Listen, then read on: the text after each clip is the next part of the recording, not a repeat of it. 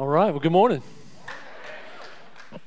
Man, um, the energy, like right down over here in this corner, uh, I feel like I've had like eight Red Bulls, like all of a sudden, all at one time. But uh, hey, uh, thanks for being here today. Uh, my name is Jeff and uh, have the privilege to work with uh, uh, connections with uh, people that uh, maybe you're new uh, and want to find ways to connect to life of the church. I'd love to be able to um, to meet you, hang out with you.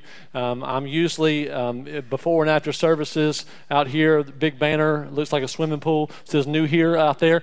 stop by there. I'd love to meet you and connect with you. also, if you're new, just so that um, you know what's happening, um, our pastor, Pastor Kirk's on sabbatical this summer, and he'll be back in August. And so even if you hate me, uh, come back because he's awesome. All right. So uh, he'll be back in a few weeks. Uh, this is actually the third time uh, that I have uh, spoken here. Um, the first two times. What? Well, thank you. Anyway, um, I didn't ask for that, but I'm, I'm not going to, you know, get mad about it. Anyway, so it's the third time uh, the first two times, Pastor Kurt was supposed to be out of town, uh, and uh, he was here both weeks, which is a little nerve wracking for me. Uh, and uh, he's not here today. And so either he's like given a stamp of approval or he's given up. One of the two. either way, we're going to make it through today. If you have your Bible, turn to Joshua chapter 9.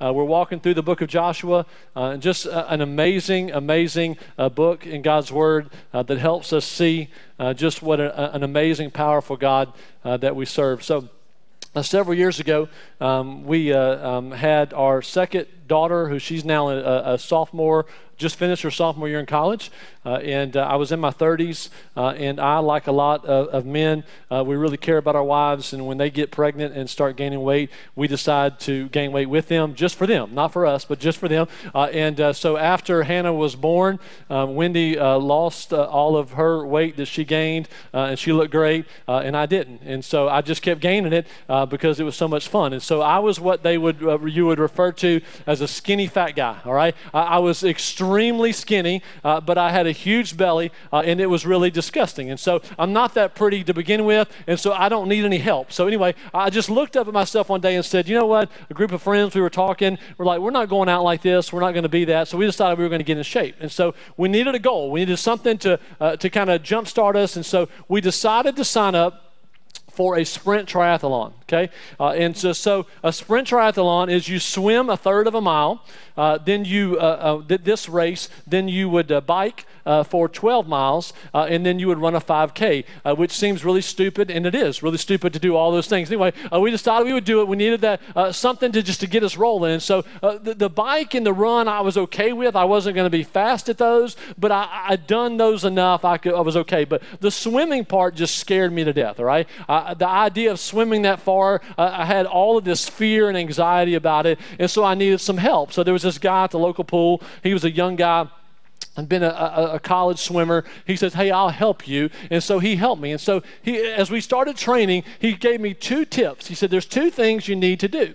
The first one he said was, is that before the race day, because it was uh, lived in Tampa, it was going to be at Clearwater Beach, is where it was taking place. And so, and he says, You need to go swim the swim at least one time in the open water because we did all of our training in the pool. So um, I basically ignored that. I never went uh, and did that. Uh, and so I show up for the day of the race you know. Uh, and I started training just to get in shape, but, you know, the, the, competitive edge starts rolling. And so on the day of the race, not, I wasn't thinking any longer uh, about uh, um, just finishing. I was about to win this thing. I mean, that, that was my mindset. I was about to win. Uh, and so the next thing you know, uh, my heat is about to go, uh, and there's about 100 people in our heat. and I find myself at the very front corner of, of the race. And so I remembered at that moment, the second thing he told me, he says, go swim it in the open water at least once. I didn't do that. And the second thing he said was, because you're nervous and anxious about being in the water, he said, get at the very back of the pack, all right? Don't get at the front. I ignored that as well because I was going to win the race, all right? So we had to go out about 100 yards, and there was a buoy there, and then you went a, a swim along parallel with the shore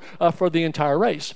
And so I'm all pumped up, I'm all excited. The gun goes off, and I take off in the water, and I, I didn't know anything about triathlons and how people acted and how rude they were. Uh, but uh, basically, what happens is, is when you start swimming, nobody cares about you, all right? And so they start swimming over the top of me, and they're kicking and they're punching and they're hitting. It's like I'm not even there. It's like I'm a floaty in the water, and they're just trying to get over me. And so I'm obviously I'm going under the water. Remember, I'm already nervous about this anyway, and so I panicked and I start taking in all this salt water, and somehow or another I get to that buoy that's 100 yards out.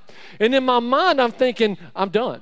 I, I'm, I'm, just I can't do this, and so uh, they had all these lifeguards that were out there on surfboards uh, for idiots like me that shouldn't have been out there. Uh, and so, so I found one, and I got up on there, and I just sitting there for a second, and I'm completely defeated in that moment.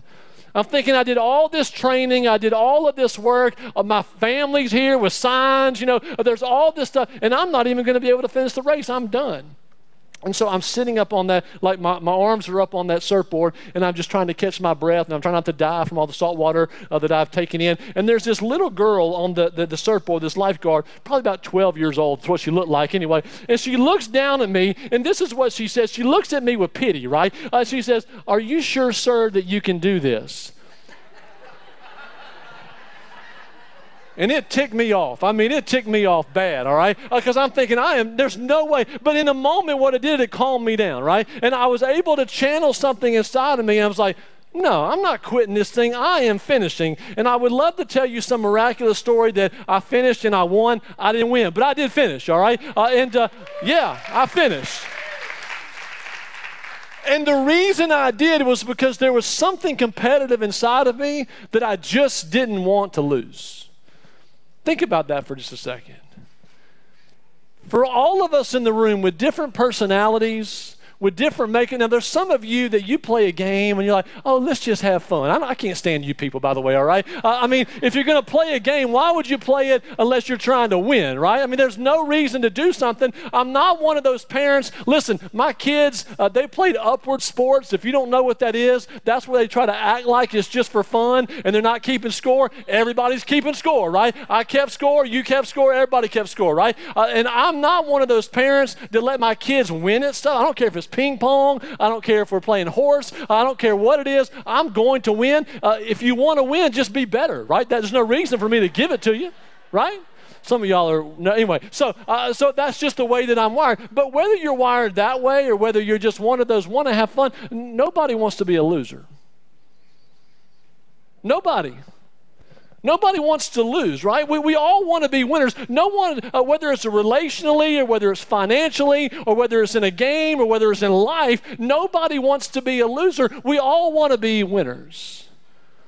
And this morning, what I want you to see from this passage of Scripture is that we have been set up to win. As people that are followers of Jesus, we have been set up to win.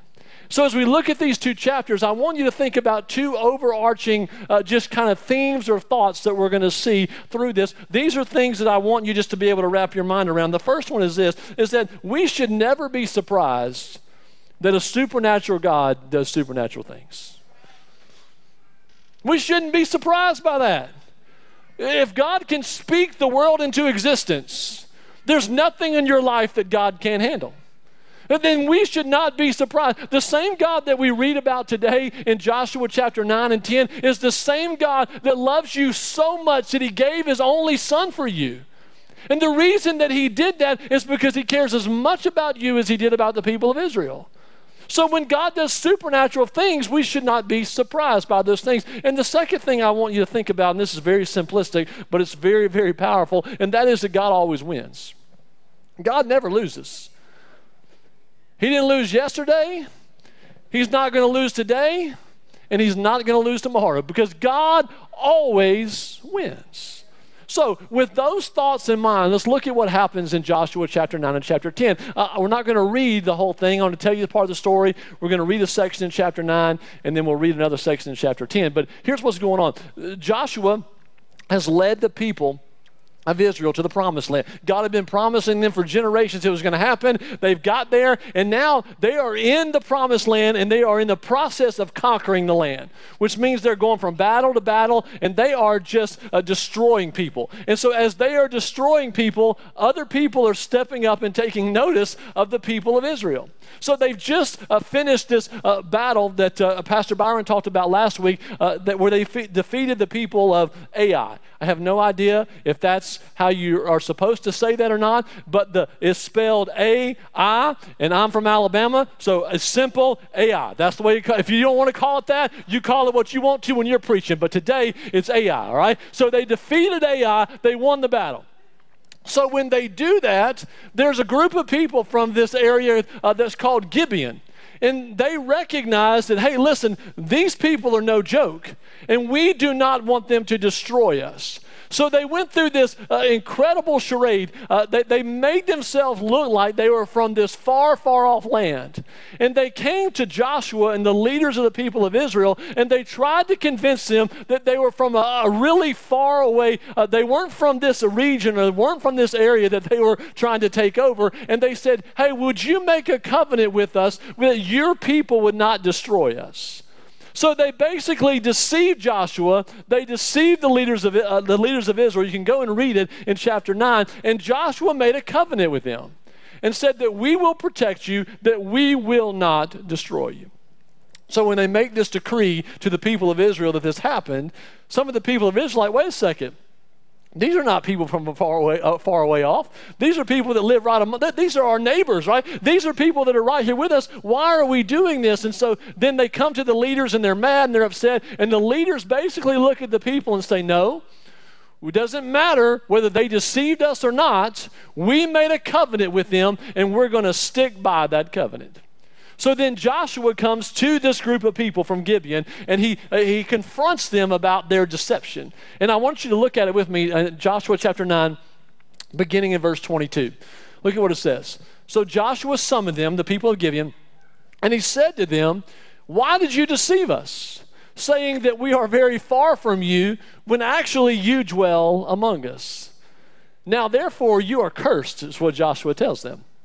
And some of you shall never be anything but servants, cutters of wood, and drawers of water for the house of my God. And so these were people that were not worshipers of God. And isn't it interesting that Joshua put them in the place where they were going to be in the temple or the tabernacle? They were going to have to be around the things of God all the time, which I think that's kind of a cool side note, but that's not where we're going to focus today, all right? So the, here's what they answered Joshua. Eh, look at this answer of why they deceived him because it was told to your servants for a certainty that the Lord your God had commanded his servant Moses to give you all of the land and to destroy all the inhabitants of the land from before you. So we feared greatly for our lives because of you, and so we did this thing, right? Which makes sense, right? They wanted to protect themselves, and so they deceived him uh, into making this covenant. And now, behold, we are in your hands. So, whatever seems good and right in your sight to do to us, do that. All right? Just do that. So he did this to them, and he delivered them out of the hand of the people of Israel, and they did not kill them. Now, that's a good day, right? When someone doesn't kill you, that's a good day. So they had a good day. Uh, and basically, what Joshua says is, I know you deceived us, but I am going to be faithful to the commitment that we made to you. So the Gibeonite people, they became servants of the people of Israel, but they were protected, they were not destroyed. So when you move over to chapter 10, here's what happens. There were five other cities and kings that were from around that region that heard about this. And they decided we've got to band together because we, we, we cannot allow the people of Israel to come and destroy us. But it's interesting that they didn't decide to go and fight against the, uh, the people of Israel. They decided that they were going to band together and they were going to kill the Gibeonite people, right? They were going to destroy them. So they decide to come together and to go to war against Gibeon and the Gibeonite people, all right? So at this point, the Gibeonite people come to Joshua and said, Hey, would you fight for us? That, in essence, is what they say. Would you come and fight for us? So we're going to pick it up in chapter 10 and verse 6, here's what it says The men of Gibeon sent to Joshua at the camp in Gilgal, saying, Do not relax your hand from your servants. All right? In other words, don't, don't back away. Come up to us quickly and save us and help us. For all the kings of the Amorites who dwell in the hill country are gathered against us. So, all these other five uh, uh, kings and their kingdoms. So, Joshua went up from Gilgal, he and all the people of war with him and all the mighty men of valor. So they gathered together, and the Lord said to Joshua, Do not fear these them, these other five uh, uh, areas, for I have given them into your hands. and it's interesting that God says it in the past tense, right? They hadn't fought the battle yet. He says, But I've already given them into your hands. It's already over. Why? Because God always wins, right? Not a man of them shall stand before you. Go to the next verse. So Joshua came upon them suddenly, having marched up all night from Gilgal. So they march all night. You can imagine how tired they must have been. And then they start the battle the next day. And the Lord threw them into a panic before Israel, who struck them with a great blow at Gibeon and chased them by the way of the ascent of Beth-horon and struck them as far as Azekah and Makkedah, and I have no idea if that's how you say it, but that's how we're saying it, all right? And as they f- uh, fled before Israel, while they were going down the ascent of Beth-horon, the Lord threw down large stones from heaven on them as far as Azekah, and they all died. Interesting. We'll come back to that in a moment. There were more who died because of the hailstones than the sons of Israel killed with the sword. Look at this. This is interesting. At that time, Joshua spoke to the Lord in the day when the Lord gave the Amorites over to the sons of Israel, and he said in the sight of Israel, Sun, stand still at Gibeon, and moon in the valley of Ajalon. And the sun stood still, and the moon stopped, until the nation took vengeance on their enemies. We'll come back to that in just a moment. Is this not written in the book of Joshua? The sun stopped in the midst of heaven and did not hurry to set for about a whole day. So one day was actually two days. There has been no day like it. Don't miss this is the end, right? There's no been no day like it before or since when the Lord heeded the voice of a man. For the Lord, and I want you to read these last three words with me out loud together, right? The Lord did what? He fought for Israel. The Lord fought for Israel. And the amazing thing about the Lord fighting for Israel is what we said at the beginning. A supernatural God's going to do supernatural things, and God always wins. So if the Lord is fighting for Israel, Israel, you know Israel is going to win because when the Lord fights for you, He always wins. And the reason that God set apart the, uh, uh, the, the, children of Israel, the nation of Israel, is He wanted the entire world to know, uh, to see, and to know uh, that He was the one true God and that if he favored you, then you were going to win. You were going to be victorious.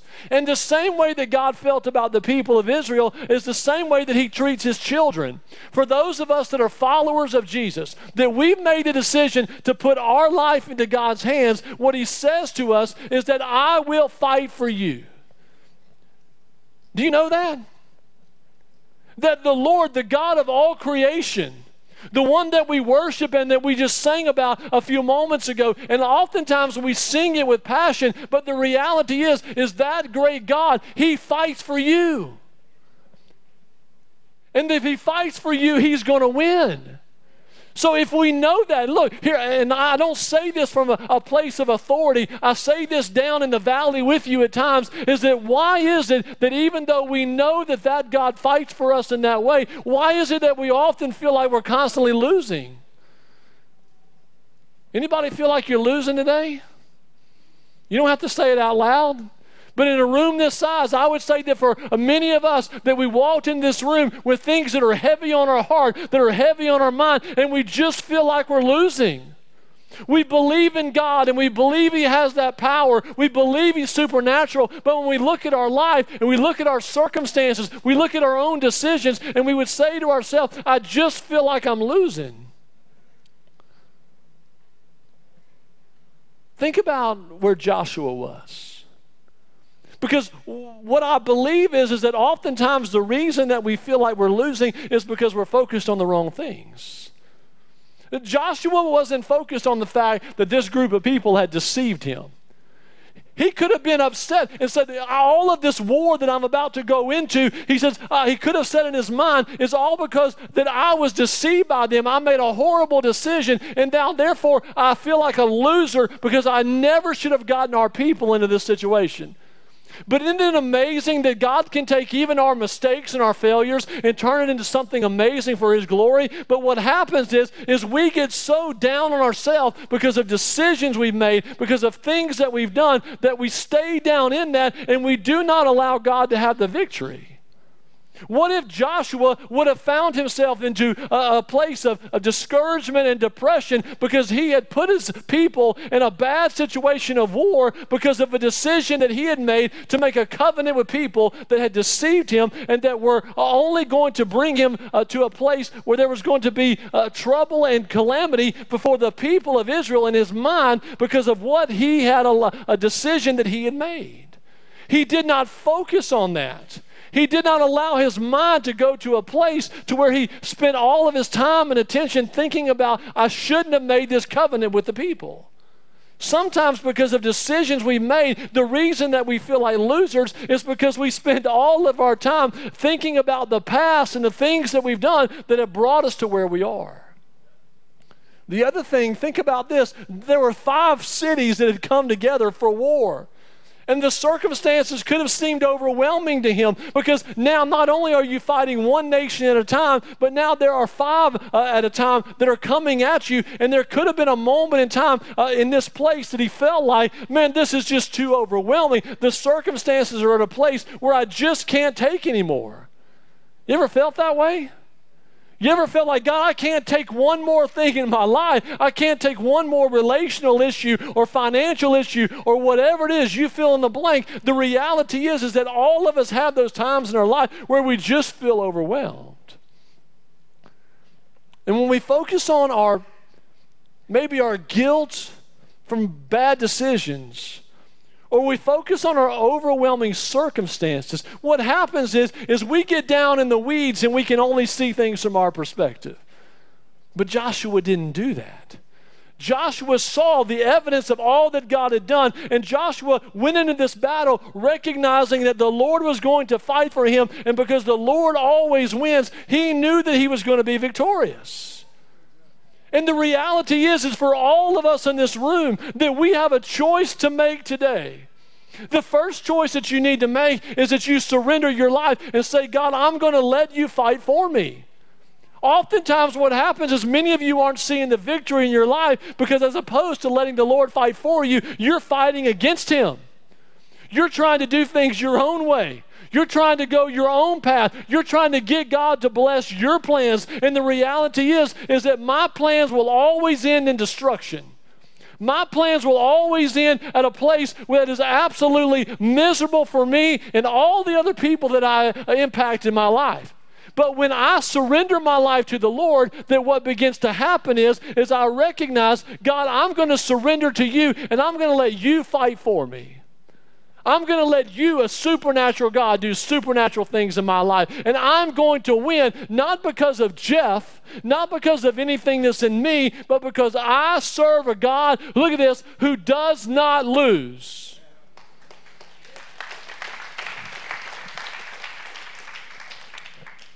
That sounds good, right?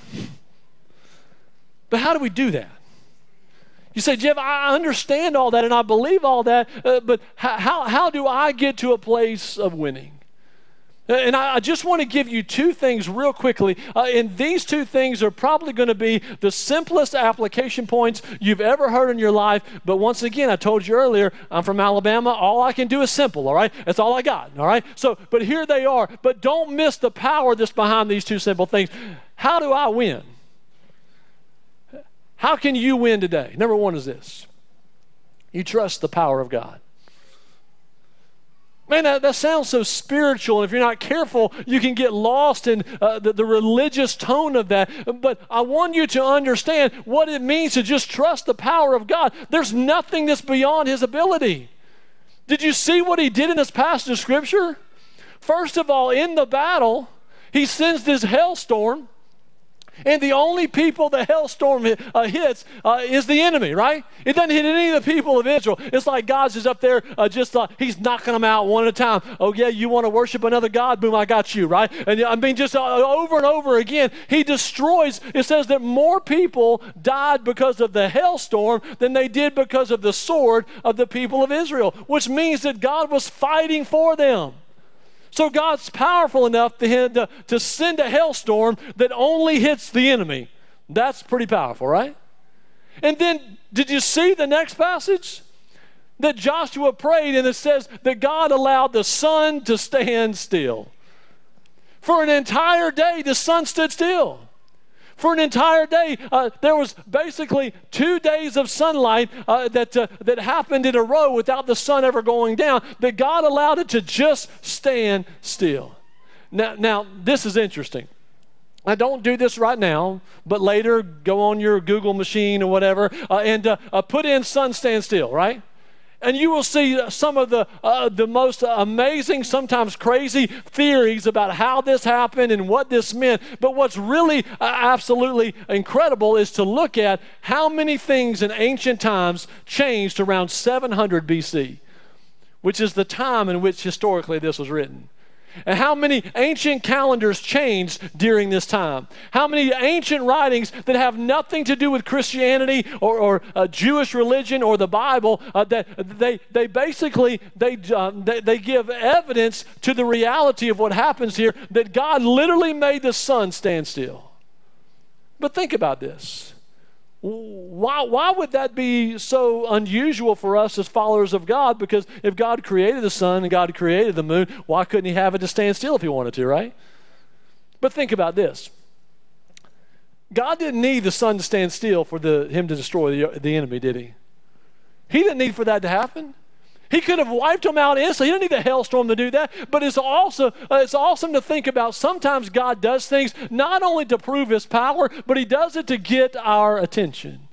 You know that those five enemies that he was fighting in that day and time, they all had lots of other gods that they worship. But you know what two of the main gods they worship uh, during that time? They worship the God of the sun and they worship the God of the moon. And in this move, God proved to them and showed them once again that, hey, my God, uh, that I am bigger than any of the gods that you worship. There's only one true God and I am in control.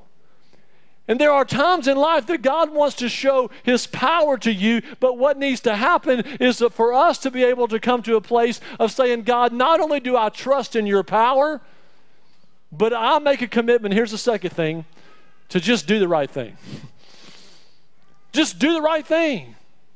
You see, we get so caught up in, God, I don't understand this, or God, I want to know what your will is for my life. And we think about all these things in the future. We think about all the things that we don't understand when the reality is, is where we need to start is just by doing what we already know. Just do the right thing.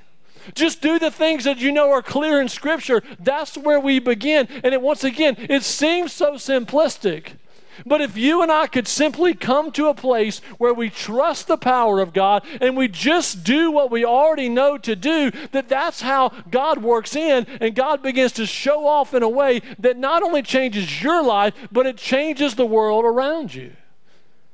Just do the right thing. Years ago, when we were in the process of moving to Baton Rouge, for me personally, it was just it was it was a, a low time. I was discouraged. And when you're discouraged, a lot of times what happens is, is you begin to try to fill in the gaps where you don't see God working, right? You, you ever been in a place where you didn't see God working? You knew He was, but you didn't see Him, and so you try to help Him out and fill in the gaps. This is where I was we, we were moving here and we were going to help a friend start a nonprofit. And so, as a result of that, we were going to have to be raising funds for our income. And that scared me to death. I'd had security, I had people taking great care of our family for so long. And so, I, I was scared to death about that. And the church that we were leaving, they loved us and uh, uh, they, they supported our family. They said, We're going to support your family for the next six months. So, uh, from January through June, we're going to take care of your family. And man, they were just absolutely amazing to us. What a huge blessing for us. And we were thankful for it. But in my mind, as a human, I'm thinking about, what about July, right? And so I begin to, uh, to go into that mode. And once again, I'm discouraged just in my general walk. And there are things that uh, I wish that would have been different. But the reality is, I know I've got to figure out how to provide for my family. So I start, as a man, I start thinking about how can we stretch those resources as long as we possibly can. So, in the middle of that, I make the decision that, you know what, I'm going to figure out ways, and even if it might mean compromising or rationalizing some things uh, that are clear to me that are not the right thing, I'm going to do them. And, I, and I, I rationalized in my mind I was doing it for the right reason. So, I remember sitting down with Wendy one evening and I said, Look, I said, over the next six months, you know, we're going to be in transition and we're not really going to have a church that we're a part of. And so I think God will understand if maybe we, we just don't, we're just not going to give during that time frame. And we'll be able to save that money, and that will allow us. And I had it all planned out of how much longer it would allow us to go. And although I knew I'd been taught all my life about giving uh, first to God and then trusting Him for the rest, I decided to do it Jeff's way. And so I told her, I think that's what we should do. She didn't say a whole lot. We went to bed that night. Woke up the next morning and we're sitting in the kitchen together, and she looks across the table at me and she says, You know, we can't do that. And in that moment, there was a hundred emotions. One, I was ticked off. Don't you hate it when your wife is right and you know she's right, right? I mean, I hate that, right? She says, You know, we can't do that. She said, We got to be faithful. We, we, have got to do the right thing, right? We, we've got to be faithful uh, in giving, and we got to trust God to provide for us and to take care of us. And I hung my head, and she went a step further and she says, I, I think that we need to continue over this six months to give back to the church that's been so faithful to us. And we came up with a number, and I don't tell you this number for any other reason except for you to see the hand of God in terms of how He works. But we made the decision to even go beyond that, and we made the decision in that moment that we were going to give from January through June, we were going to give $1,000 a month back to the church. And we had the conversation, and I should have been excited because now was the opportunity. I was going to do the right thing, I was going to watch God move, and I went into the next room and I pouted, and I was scared out of my mind. And I was sitting there and I was trying to read my Bible, but I, I, just was filled with fear. I, was, I felt like a complete loser. I felt like there was no way to win. But we'd made the decision to do the right thing. And I'm sitting there and there's a knock at the door. And the lady at the door, I, I went and answered the door, and she was her and her husband had only been a, a, members of the church that we were a part of for a few months. But she said, "Hey, I just wanted to come by, and, and I want to thank you for your investment in me and my husband, and how much you mean to us. And we just wanted to give this to you and let you know how much that we love you." And I thanked her. We talked for a moment, and they owned a, a, restaurant, a local restaurant that we went to a lot. And I just figured it was a nice note and some gift cards to her restaurant. Uh, and uh, so I went inside and I sat down, and it was there was a, a nice note and a, a, a gift card to a restaurant. But then there was another envelope that was inside of there. And basically, what she said in the note was, is that we wanted to help you. We wanted to support you uh, and let you know that, that we're, we're in this with you. We feel like God told us to do this. And I opened up the other envelope. And there were six, not one check, there were six checks in there, which is kind of weird, right? And the six checks were marked January 1st, February 1st, March 1st, April 1st, May 1st, June 1st.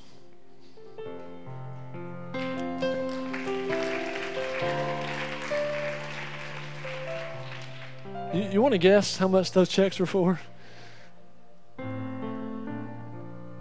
The exact amount that we had just trusted God and made the decision to do the right thing. Now, I believe, and you may not agree with me, but I don't care. It's my story, right? I believe that God told her to write six separate checks as a reminder to me hey, I'm God. There's nothing I can't do. you trust my power and just do the right thing. And here's the cool part God's power never runs out. And it's not too late for you to do the right thing. And today, no matter whether you feel like a winner or if you'd raise your hand and say, I'm not going to ask you to, but Jeff, man, I feel like a complete loser today. God's power hasn't run out for you. He loves you with all of his heart. Trust him. And make the decision today that in whatever area of life it may be that you're wrestling with, to just do the right thing. Do what you know. Trust him for the rest. He will not let you down. He will not fail because God always wins. Amen? Amen.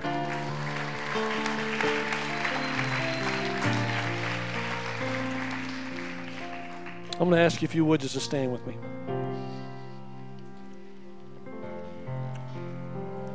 If you would just bow your heads and close your eyes.